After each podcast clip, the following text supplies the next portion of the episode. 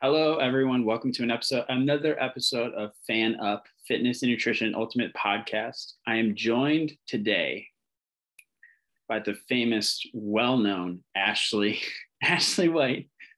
Ashley, say hi. Hi, I am not famous, uh, but thank you. That's hilarious. um, Ashley reached out to me and wanted to be on the show and wanted to talk about some like 17 different topics for you guys. So I hope you guys are ready. Um, but first, Ashley, why don't you tell everybody a little bit about what you do? Sure. Hi, everyone. Um, my name is Ashley White. I'm a physician and I focus specifically on appetite. So I help people in larger bodies work through some of the experiences that they've had in their bodies um, and then walk through the process of change, all underpinned by a process of understanding uh, the appetite. Um, we build appetite literacy and we do so through our clinics which are which are virtual and they take place for anyone in the english speaking world and then we also do through do so through our courses and i use a signature methodology called responsive eating uh, which is a framework for approaching eating experiences so that you can bring them in line with your hunger uh, and your values awesome awesome and for everyone who didn't get that we're going to talk about all that stuff Oh yeah. yes, yes. So basically, what Ashley was saying is she really dives in on helping people change the behavior of how they eat. In a nutshell, right? Um, Fundamentally, but, yeah. But there is there is a huge difference, and then there's there's some similarities to what I do and to what you do, Ashley. Correct? Mm-hmm, mm-hmm. And yeah. I would say I would say I'm more on the broader spectrum. I'm kind mm-hmm. of a kind of a higher, uh, not higher, um, broader, bigger picture. Mm-hmm. Whereas, like, who would you say you primarily mostly work with? Um, so I, I work with people on a slice of the puzzle. And these are people who are often also working with personal trainers. They may also be working with dietitians. They may also be working with people into nutrition my work is really focused on the piece of um, of helping people with the behavior of eating mm-hmm. and the behavior of learning to read their appetite. So I don't really talk about food selection. I don't really talk about macronutrients almost ever. Um, I don't talk about this way of eating or that way of eating. I really drill down onto how to process the food and the experience of eating that's in front of you, which is a really narrow uh, way of looking at things. Um, and but oftentimes these are the same patients who also benefit from working with a team of people. Um, yeah, I think yeah, I just look at a, a narrow slice of it. Yeah, yeah, and the reason I wanted to bring Ashley on was mostly because I wanted I want to learn more. yeah. I actually was telling I was telling somebody earlier today. I was like, well, I want to learn as much as I can. So I'm going to bring on all these other people who can teach me more.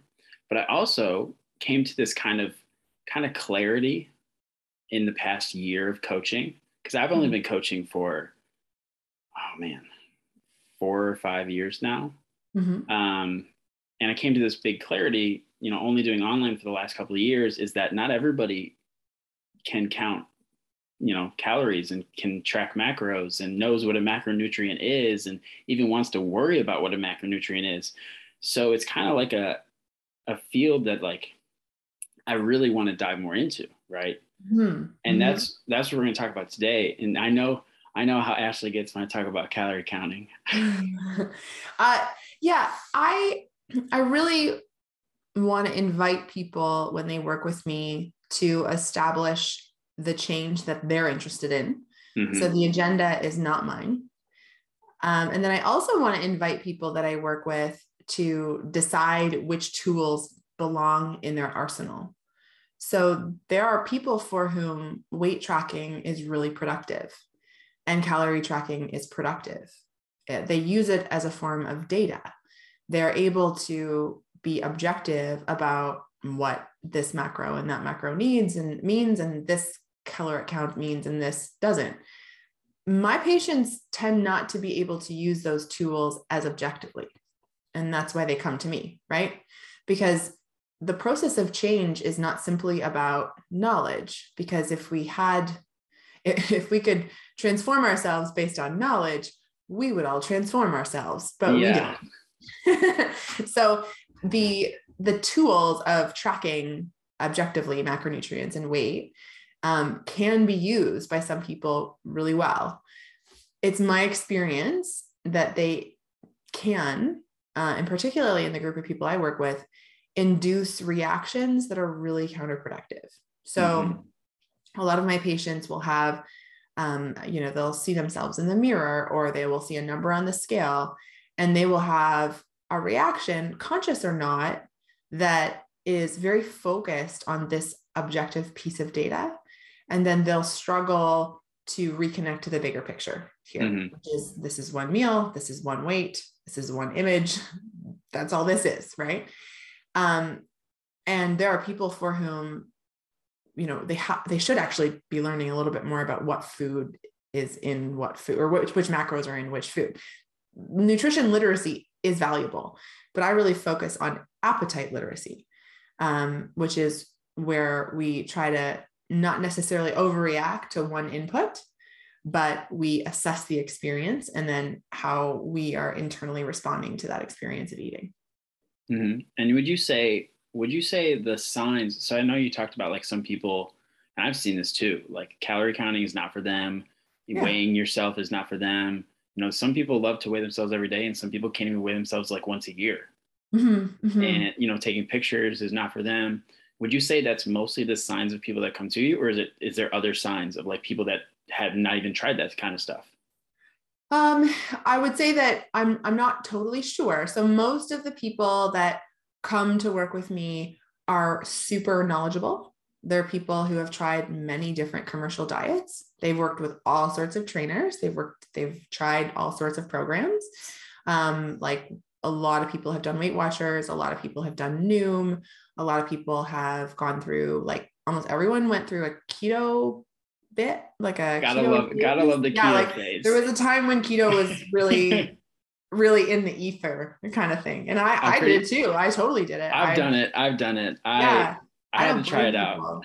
yeah. Well, I was I actually was like, oh, you know, the hypothesis underlying keto was felt to be valid.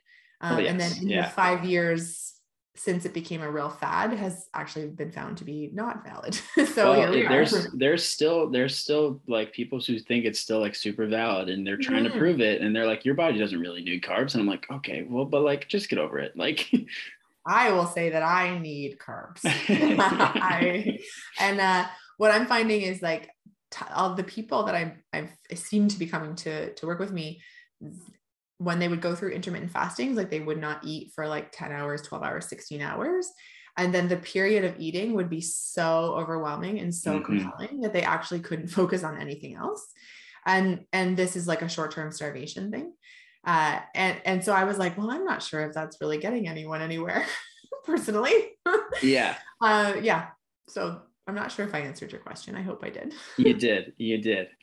Um, and you know we're just going to bash keto this whole show. I hope everybody knows that but i don't mean i don't want to point fingers um, but you know i'm really i really want to kind of move with the evidence. Mm-hmm. and the evidence is not there for keto being a recipe for improved disease outcomes. It's not there for keto being a recipe for sustainable weight loss. It's not a re- like there's just the data is not there it's not to say that some people can't feel better when they have fewer processed carbohydrates like sure there's fine right? Um i'm not i don't i'm not going to debate that but that's different than like hardcore keto plus intermittent fasting. Well yeah yeah it's it's it's not it's not that that the keto doesn't work because it works. It wouldn't be that it wouldn't be this popular if it didn't work. Right. Right. But it's totally. the it's like it's the culture behind it and we're getting way off track here but it's like the culture behind it. It's also i don't know if Ashley's from Canada. And I didn't learn this until I was telling her all my certifications. And she was like, we don't have those in Canada. And I was like, what are you talking about?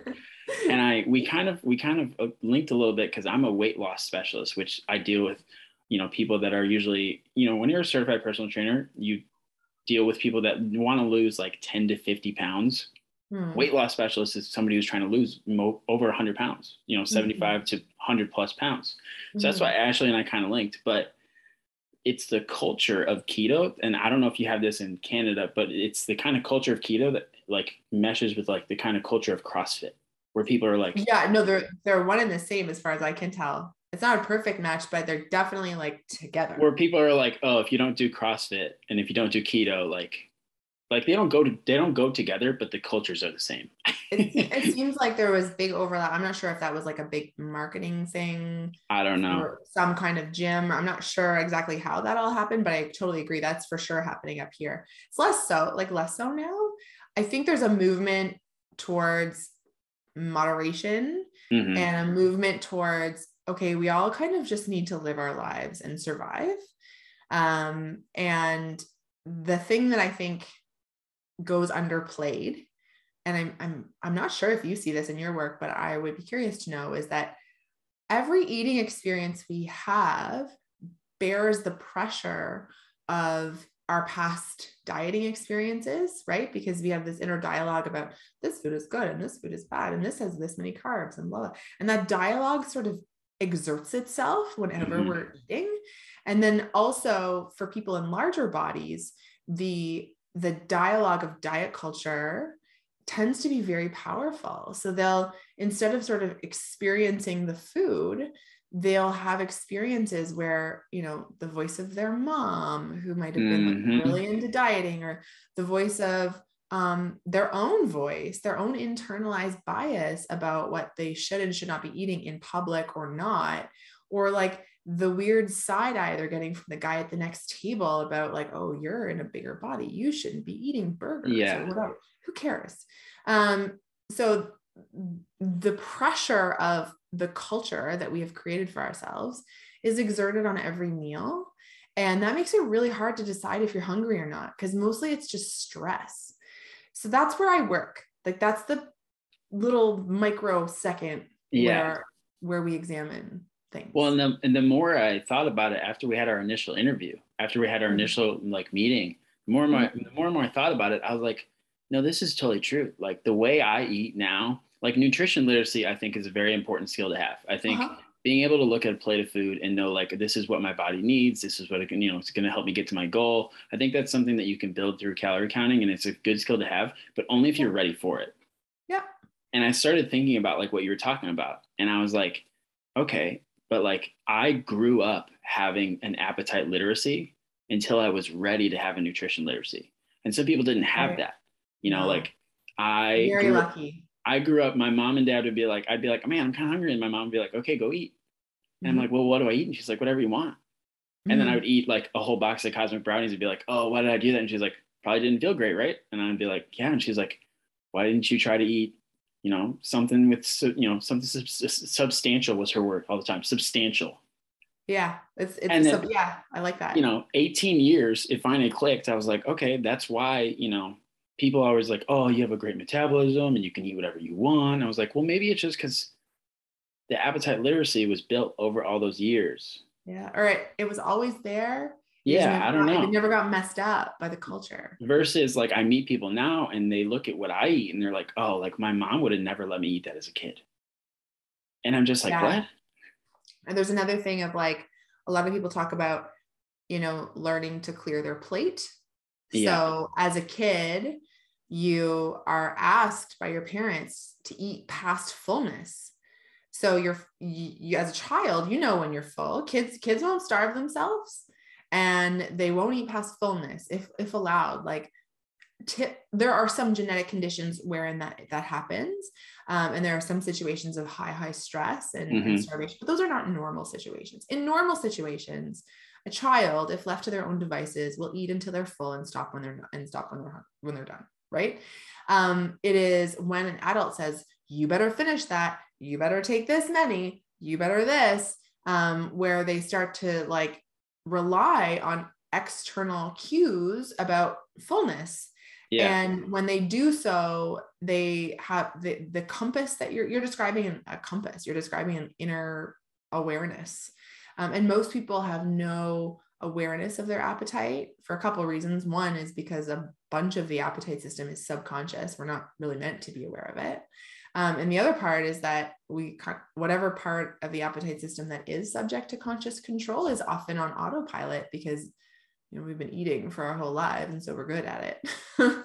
so the, the thing that you, what you're describing is healthy and ideal.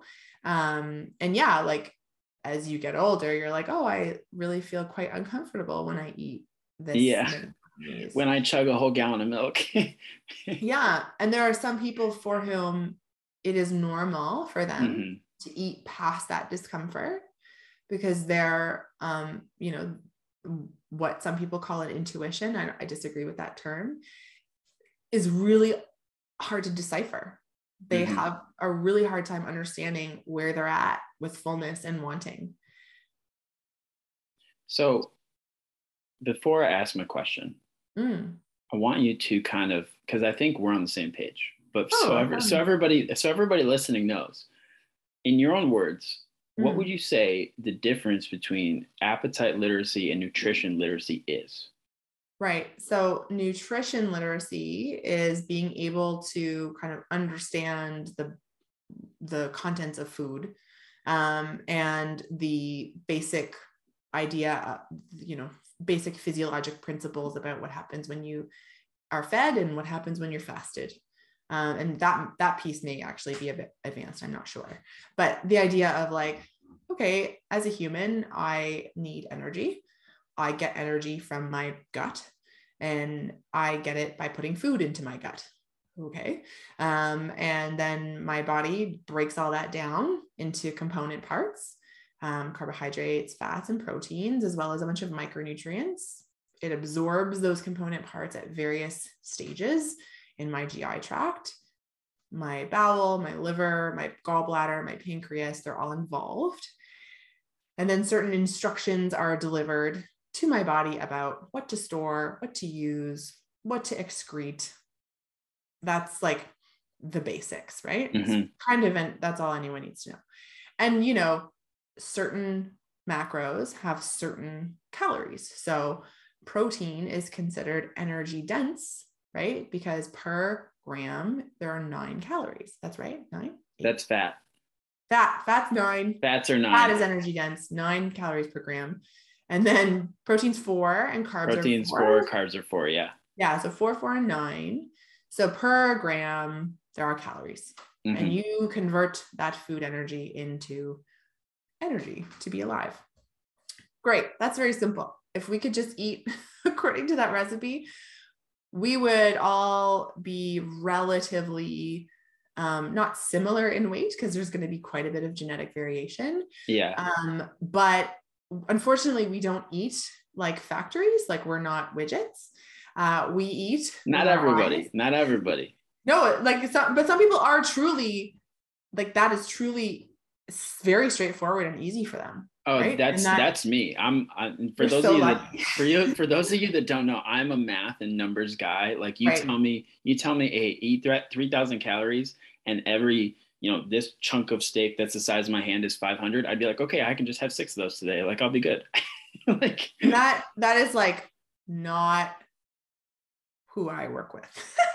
I, get it. I, I get yeah, it. yeah. Who would say they would have a lot of anxiety and distress about those kinds of limitations. Yeah, decisions, um, limitations. Yeah. Yeah, and and I can and I can imagine their gut would not work super great if they eat six steaks a day. Like you do need some fiber. Like well, I'm not saying not that you eat, but it's like and, that's the mathematical yeah approach and then I would and then I would look at it and be like, wow, I have really big, you know, really high protein and fat. Maybe I need like some rice for carbs or like some veg fruits and vegetables, you know. And right. then it would kind of all balance out because you know, build that's how I would build awareness for myself. Right. Right. And that's, I mean, that is one level of awareness. Like that's I would call that learning. That's education. And it's it's very helpful. Like I I have that knowledge from years spent um you know, learning nutrition and sports nutrition and being an athlete.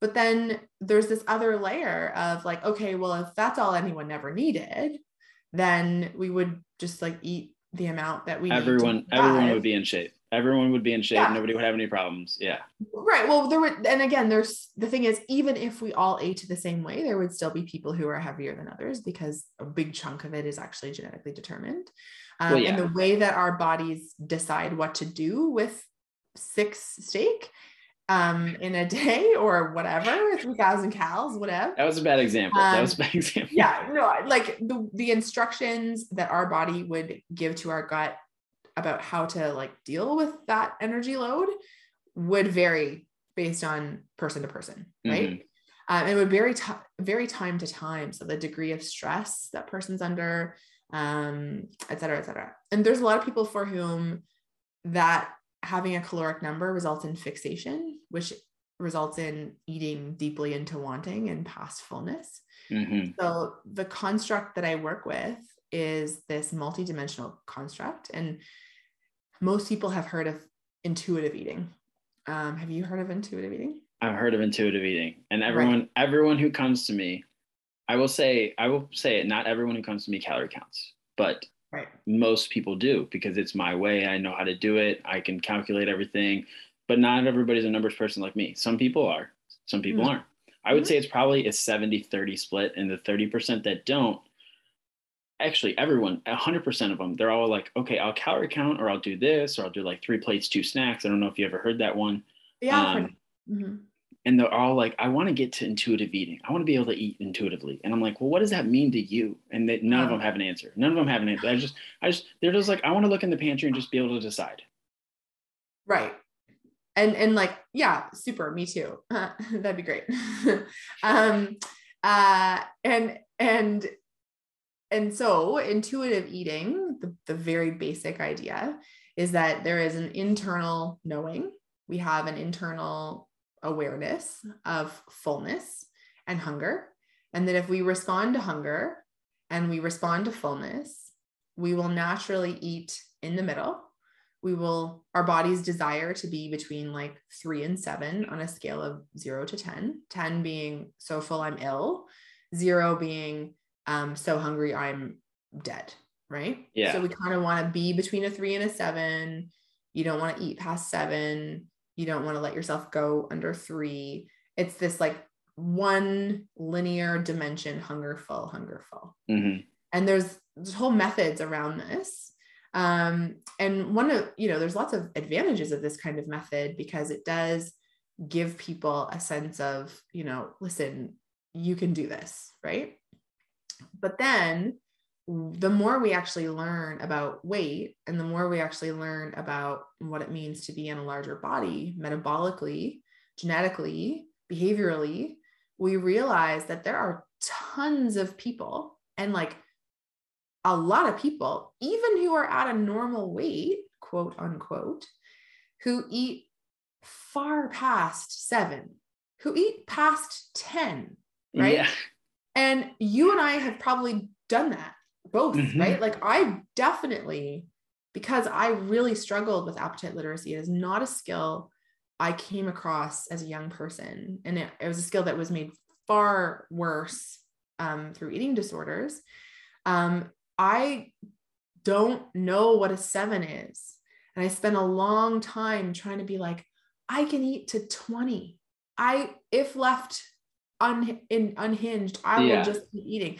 Yeah. And then you know, people were like, oh, that's just because you're in recovery. And once you're sort of out of recovery and you're you're feeling kind of more normal weight, your your fullness will be satisfied. And then I gained a hundred pounds.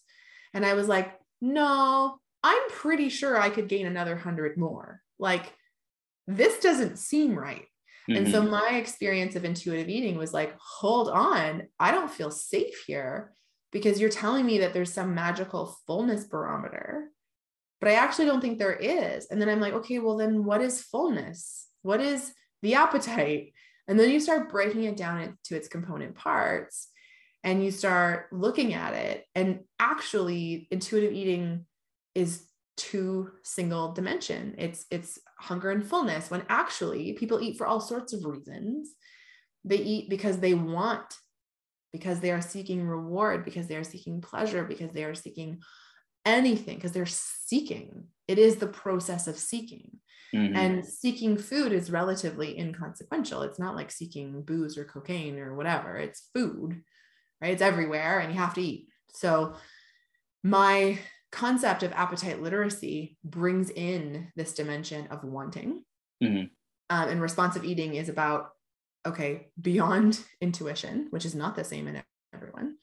Um, what is it like how do you how do you create an eating experience that understands that there's hunger and fullness sure but then there's like wanting and then how do you create an eating experience that understands that every meal you have is enmeshed in the culture in which you live and by yeah. culture i mean norms about this body and that body and carbs and fats and blah blah blah so that is the work and one of the challenges I have. So when someone says, I don't calorie count, I just want to like magically know what to eat. I'm like, I'm not totally sure yeah. that's a thing. yeah. Yeah. And maybe if you were like four, I think four year olds know. Like my, I have a two and a half year old. I think she knows. I think she knows. Well, and I, I just want to like let her keep knowing. well, and here's here's and I can attest to this too. Is as adults, like we have so many other things in our mind that when we get hungry, we think about food and then maybe we make food or we grab food or whatever. But then like halfway through the meal, we're thinking about something else. Oh yeah. And so, not even halfway. Not like. So that's why some people will just, you know, they'll get distracted and some people eat. Like I know when I'm busy and distracted, the last thing I do is eat. Right. And that's just, you know, I grew up skinny and everybody's like, well, you have a great metabolism. I'm like, no, it's the it's the behavioral stuff that I grew up doing. You know, I spent I spent all of my days whenever the sun was up outside playing, and then my mom would be like, mm-hmm. "Hey, come in," and I'd be like, "I haven't eaten all day. Like, I didn't even think Whoa. about it." Well, whereas that would never have happened to me ever, right? Because I would have been food occupied. I would have been like, okay, well, where am I going to eat, and when am I going to eat, and how am I going to eat? Um, those questions link to my genetic lineage. They link to to like generations of, mm-hmm. of people people starving and people not having enough. Um, and it also links to probably just like a bit of a, a gatherer versus hunter mentality. Like I'm a female and there's like a sense of like sort of gathering and and serving that kind of is primitive and probably yeah something I don't even observe is happening, but it probably is happening. Um, and what you're describing is, yes, yeah, some people can literally, literally completely de emphasize food day to day. They just can. And a lot of it is because food didn't become, food was not weaponized as a child. Food was not anything beyond fuel. And I'm not saying that that's like normal because actually I find that that's quite rare. Um, but that's where food fit for you. Yeah. Whereas for a lot of people, food was a mechanism of expression of every emotion. Oh, everything. Yeah. and then now they are left to be adults and they struggle very much with a world that will have them be excluded because of the size of their body but the size of their body is often a reflection of relationships having been under pressure and stress and food being part of that relationship. So i i think that when you're working with clients yeah. and my patients it's really like what's your story? And and what tools can we offer you? What are your goals and how would you like to approach that change mm-hmm. pretty simple I think the and this is kind of this this you know I talked about this clarity earlier in the last year about nutrition and about mm-hmm. how people eat. Mm-hmm. You know, it's not it's not black and white. It's not calorie oh. counting. It's not anything. But I actually learned a lot during the weight loss specialist stuff, and I think the the idea that most people don't understand is how we eat or how we feel hunger or how we feel appetite or how we feel full even comes down to one of three things or a combination of three things hmm. um, how we behave our behavioral systems mm-hmm. um, our emotional being able to process emotionals uh, emotions emotionals mm-hmm. Mm-hmm. Um, and then just our mentality around things like food Mm-hmm. Yeah, I mean that and all that like in every chew. like every single time. Every that's single time. Lot, right? That's a that's heavy, right? And as you know, there's lots of people out there who are not in larger bodies, who are thin, right? Who also struggle, mm-hmm. who are also like, I don't know, food is so hard, food is difficult, right? Um, and but those people are given the benefit of the doubt, mm-hmm. right? Because you said you know you were called skinny, um, and you you know many comments were made about your body, like oh my god, you can eat whatever you want. You can eat whatever you want. You need to go have a cheeseburger. Like yeah, like first of all, don't talk about anyone else's body. Second of all, you're like you no assumptions can be made about you. Yeah. based on being skinny. Like what? What does that even mean? Right. And here you are having been influenced for in terms of like the career you chose about those comments, right? Even though you were normal. And that that's how powerful um the commentary can be about, you know, yeah. thin people must be this way, heavy people yeah. must be this way. You don't know. Who knows?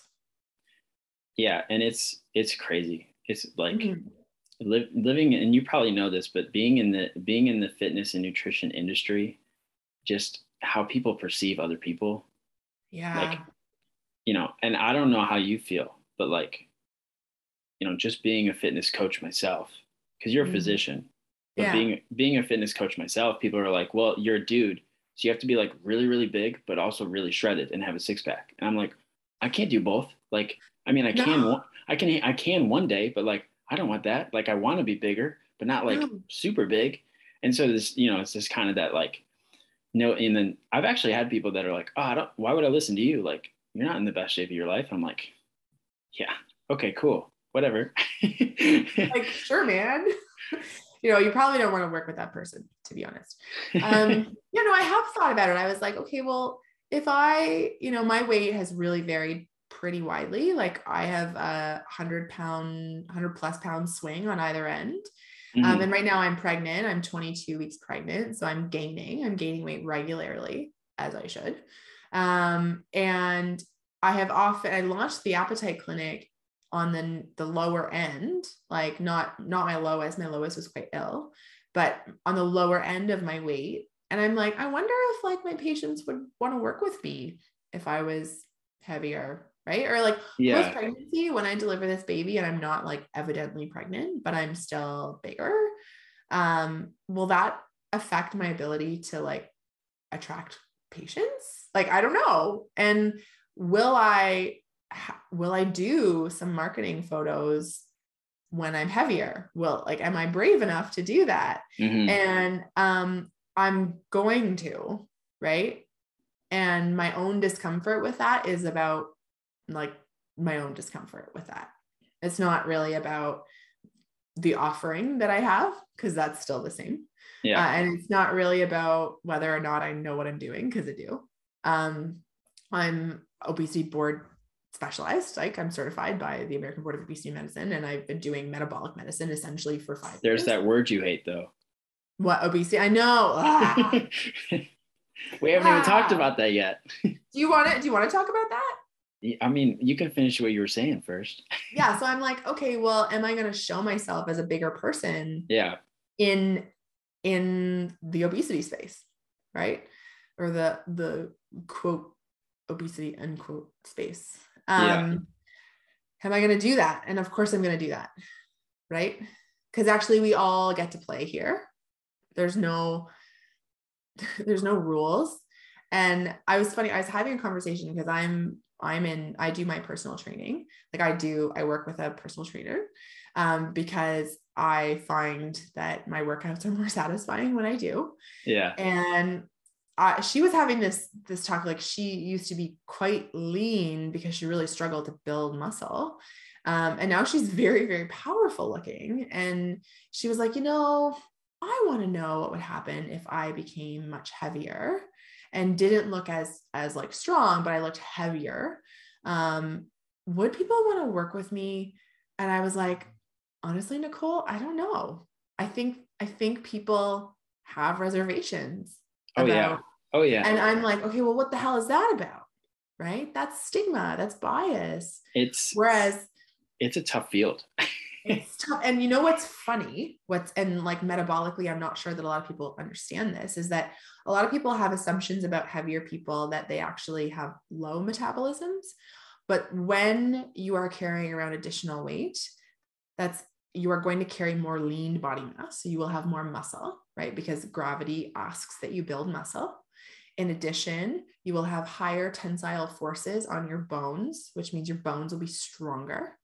Um, and you will actually, because you have more muscle and because you have more non-fat mass, you may have a like a lot of fat mass, but but proportionally, um, you have a lot of muscle. Mm-hmm. Uh, your metabolism is higher, right? Because mu- muscle drives metabolism. So people don't understand that actually, when you're training or working out with someone who's heavier, you may be dealing with someone who's super powerful, right? Super strong and super capable. Um, and when you're working out with a skinny person, you have freaking no idea. Who knows? Yeah. Maybe they're super strong, maybe they're not. I don't know. It's crazy though, because like I grew up and I when I started in the fitness industry, I worked at gyms and park districts and all this stuff. And you know, I always found the coaches that looked like they want knew what they were doing, but then later realized that the people who actually don't look the part probably know more. And that that's not always the case. But like when I first when I first started, I worked at a big box gym. I'm not going to say what gym I worked at, and I was about 140 pounds, maybe 150 pounds, somewhere around that range. Super lean, like 10%, 11% body fat, probably. Right. And the same day I started, this this 230 pound bodybuilder also started. And so mm. I was like, I'm gonna work out with that guy. Like he knows what he's doing. He's oh. huge. Like right. And he always he coined this term for me that I like it stuck with me ever since because he's like oh you're you're skinny strong. I was like what does that mean? He's like you're one of mm-hmm. those dudes that like you're skinny you don't have a lot of size to you but you have a lot of lean muscle and so you're super strong. Because I would I would compete with some of his lifts not all of them but some of them. And he's like dude like you have the potential. And I started realizing I was like you know, that's when I kind of realized I was like, I can teach people how to lose weight and teach people how to gain muscle, but I'm not like, there's these coaches out there that are like, oh, I could teach you how to bulk, like put on 20 pounds in 20 weeks and then cut down your body fat in like 10 weeks. And that's just not me. Like, well, I gotta tell you, man, a lot of those people are using uh, illicit substances to do that. Yeah, I know it because I'm I deal with the consequences of it in the emergency room and elsewhere. Um, and the size of your sarcomeres, like the extent that you can bulk without like bad drugs that hurt you, mm-hmm. is limited by your genetics, right? Yeah. It just is. And and like I don't know how strong someone is, right? I remember I used to wrestle in high school um, and I was, I did not, I do not have a wrestler's body. I'm six feet tall and I'm kind of like, I tend towards like not really having much muscle, but like my, I'm very gangly looking if you can't tell.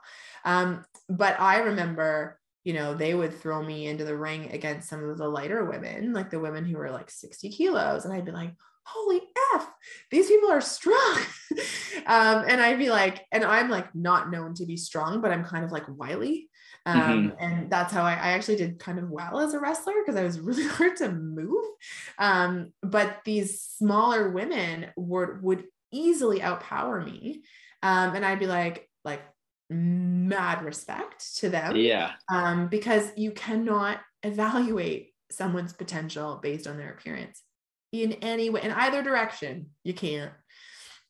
And then I would sometimes, if I gained weight, I would end up being in a weight class that was known as the unlimited weight class, which I think is a really not a term I enjoy, obviously. Um, and so I would be wrestling against women who who were definitely like 100 or more pounds heavier than I was. Um, and a lot of those women were very capable. A lot of those mm-hmm. women were scary to me. but wrestling is a place that they felt welcome.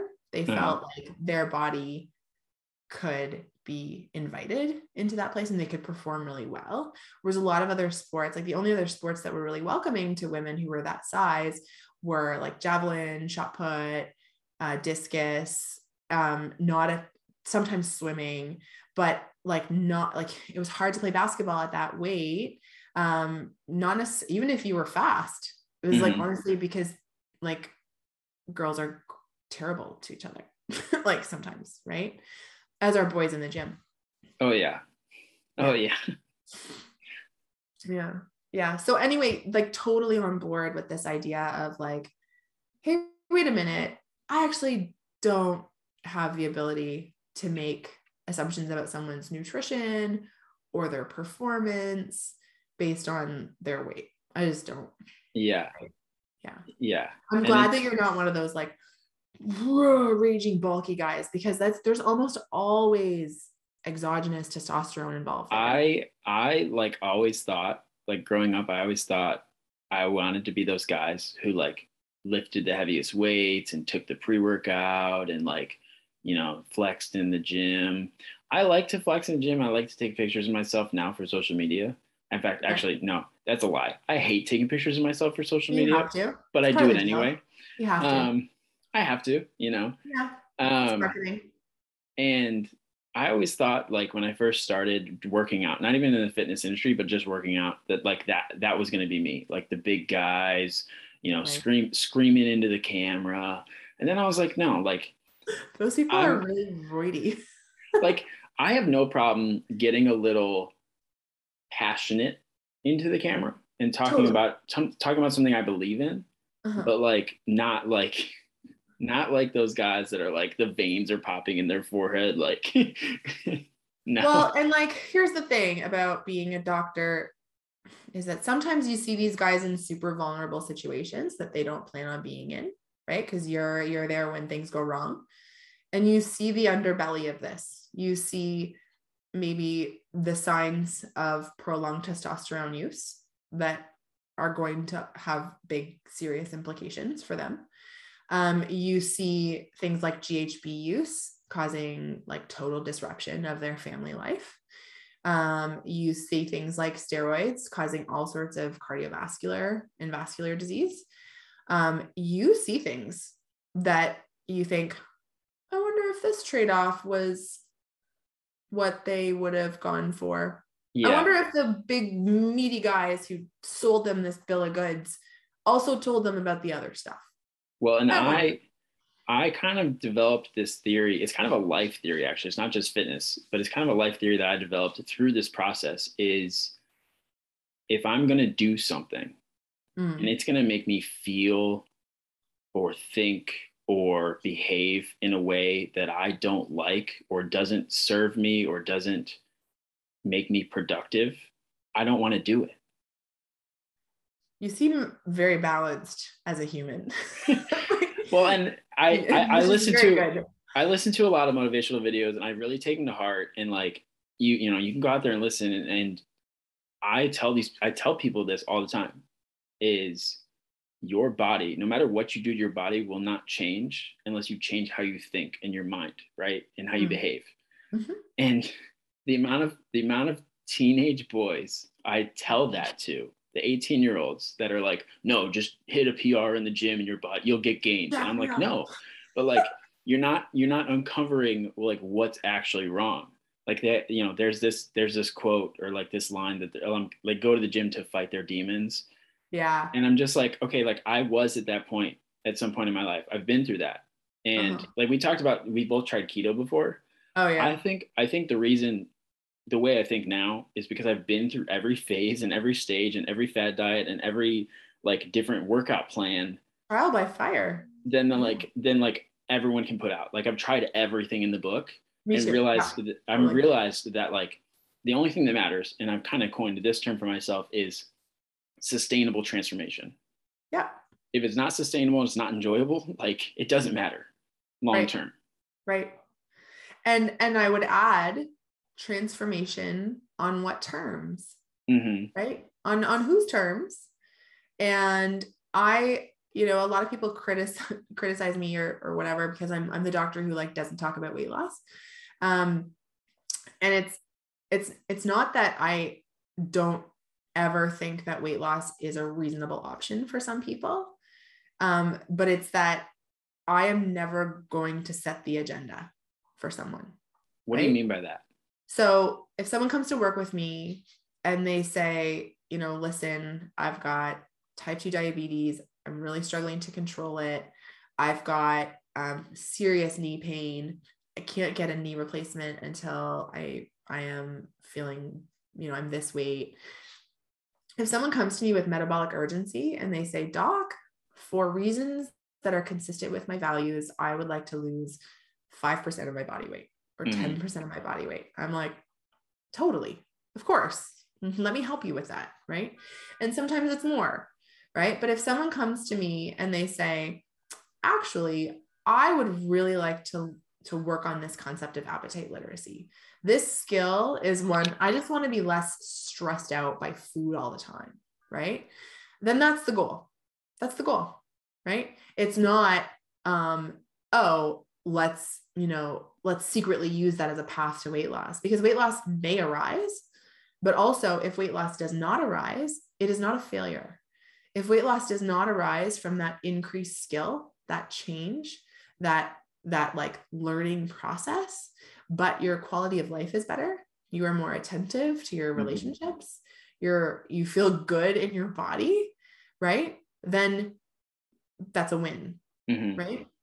So this is this comes down to this idea of like what is the transformation and on whose terms? Um, because if you're coming to me saying my husband you know is cheating on me and if i lose 100 pounds he will stop cheating on me darling that's not true. He's gonna yeah. keep cheating on you.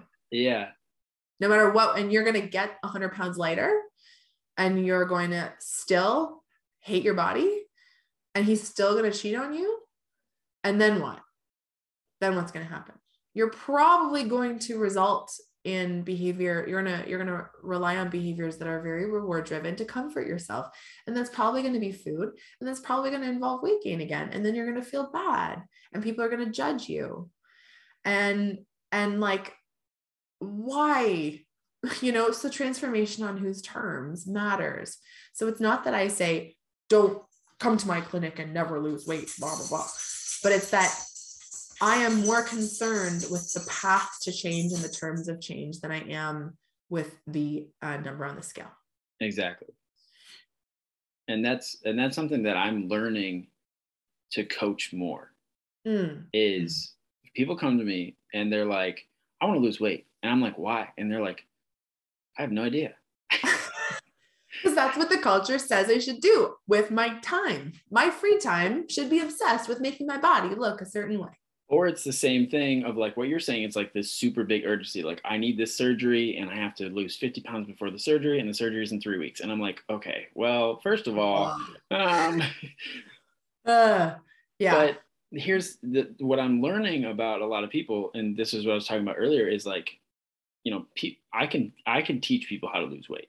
I can oh, I can I can get anybody to lose a pound or two a week if they mm-hmm. follow exactly what I say. Mm-hmm. But for a lot of people, if they follow exactly what I say and what I know to be true and what I've done myself, uh-huh. they can't they don't have the behavioral, the mental, and the emotional capacity to handle that. And it'll all come back because they'll burn themselves out yeah. And they they haven't changed anything about their mind or body. Right. And so when we talk about okay, well what is what is the thing that's doing that? And and this is why a lot of people do regain weight after gastric bypass is because they eat into wanting. And and that wanting is seen as bad. Um, but wanting just is like it's part of being alive. We want stuff, right? Um, and a lot of us just like want food. Yeah. I'm like, okay. So so let's talk about that. It's don't be ashamed. Let's talk about it. What's it like to want? What does wanting feel like? Learn it, study it, you know? And then it's like, oh hey, I actually feel like I can shift my perspective on this because I have language for it. And I don't necessarily feel like I'm constantly trying to suppress and ignore whatever it is. I'm living with some degree of acceptance mm-hmm. over what it means to want more. Mm-hmm. So, do you want to chat briefly? I know we don't have very much time, but chat briefly about obesity and why I don't like the O word? We should. but I also have I have one more point. Sure. Yeah. One more yeah. point, and it kind of goes with everything you're saying. Mm. Is you know we talked about um, kind of how we have similarities, Uh huh. And in our in our coaching program, the Limitless Fitness Academy, we have different phases, and the first phase is awareness.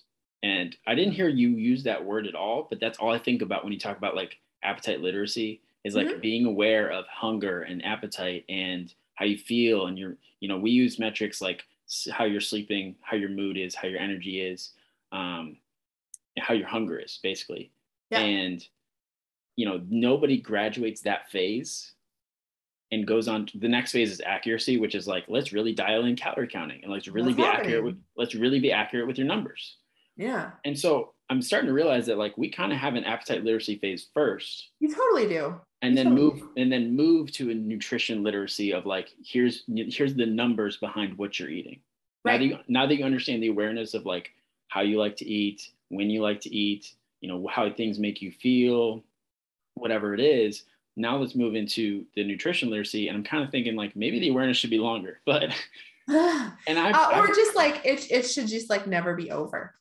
well and that's and it, it never really is over Right. i do have people that go through a 20 week program and never graduate the awareness You yeah. know? And so then that makes me think, well, you you're dealing with an undiagnosed mood disorder, or you're dealing with really undiagnosed sleep apnea. and that's you're dealing with, you know, that's where I've started opening to a lot of people is I I used to go into coaching and be Mhm. like, you know, people would be like, I want to lose weight and be like, great, how much? And now I'm like, well, why? Why Yeah. exactly do you want to lose weight? And then Mm. three weeks in, I I I will tell them, I'm like, listen, I don't think losing weight is in your ballpark right now. I Mm. think you need to work on relationship with food. I think you need to work on your hunger. You know, I think you need to be more aware of appetite and that type stuff. And so exactly what you're talking about. And it's Yeah. it's only because I did that behavioral weight loss specialist certification that I've started opening my mind to more like in personal training, it's just, you know, people want to lose weight, you teach them how to lose weight. Like that's all it is. the end. um, and I wonder, I guess I'm curious, since you have created a space of, it sounds like you've created a space that is much safer for people in larger bodies um, or people with big appetites um, to come and be seen. It sounds like it compared compared to like a lot of personal training and nutrition spaces. Um, and it sounds like you're willing to take a hit on like the results and the marketing or whatever. Oh, I I You don't care. to- me and and, like I used to be so so so driven on like oh I need a before and after from you. right. And the day and age we live in is before and afters are great. They really help. People get They to see the transformation, Yeah. but you know there's there's other forms of just well, and if enough of us stand up to say like, what? yeah. Well, that's true. Won't That's be true as too. That's true too. But like, there's other forms that you can get from people. You know, not Yeah. everybody, and th- this is what we talked about earlier. But not everybody likes taking pictures of themselves. I do not. I have, I have, I have clients that go through the whole program not wanting to take a picture of themselves. So I don't have before and afters. I have reviews and I have, you know, th- you know, testimony, written testimonials, and Mm. it's just not seen as powerful yet. It will be. It will be one day. So word of so the thing is people respond to how you make them feel. Mhm. So if someone works with you and they feel like, oh, I've learned something. I've seen I've Well, seen a yeah. part of myself differently. And also they don't feel judged, that's gonna spread, right? well and right. that's and that's the thing is and i i can attest to this is i know a lot of coaches that get the before and afters but then after Yeah. their 12 week or their 16 week or their 20 week program the clients are gone and. I i know that for us it's not 100% but we keep a lot of people because on how they feel we don't get a lot of before and afters anymore but people like to stay around because of how they feel yeah. and if somebody, you know, has a huge transformation but feels like crap, like it's not going to matter. Like Mhm. they haven't, they have, you know, some, it might come back. They might leave the coach. Like, you know, and that's something I learned just in training is I would get people coming into the gym when I did in person and they'd be like, I want you to just beat the hell out of me every day. And I'm like, well, why? And I always ask people like, well, why? Like, why do you want that? And they're like, and so well, I get why they want that, right? Like, yeah, I was a varsity rower. I love the feeling of pain. Like, I like love. I'm like, that is the most intense experience ever. yeah, but I get it. everybody always right? made it like maybe 10 minutes, and then they're like, okay, ease up, because I know how to do that. I like I said, I can. I can get people to burn, break a sweat and burn a bunch of calories and calorie count and lose a bunch of weight, but sure. it's not going to be they're, they're not going to be they're not going to they're not going to enjoy it at all. And they're never going to come back because they're going to be like oh like this guy was too intense or whatever it is. Right. so it's it's just i'm kind of right in the middle there like sustainable. And and like so, so this is the the s word. Totally totally.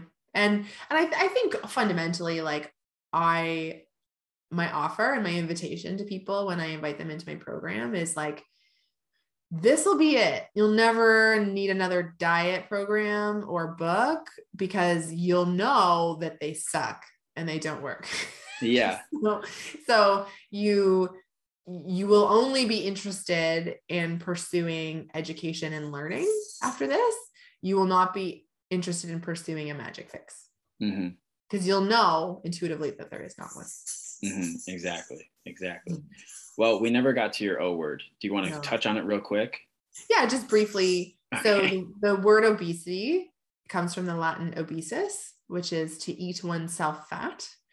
And so we know that their definition of obesity is far more nuanced than simply calories in and calories out. And so it's a term that is um, wrong. So it's medically incorrect um, and it is almost always defined by bmi category.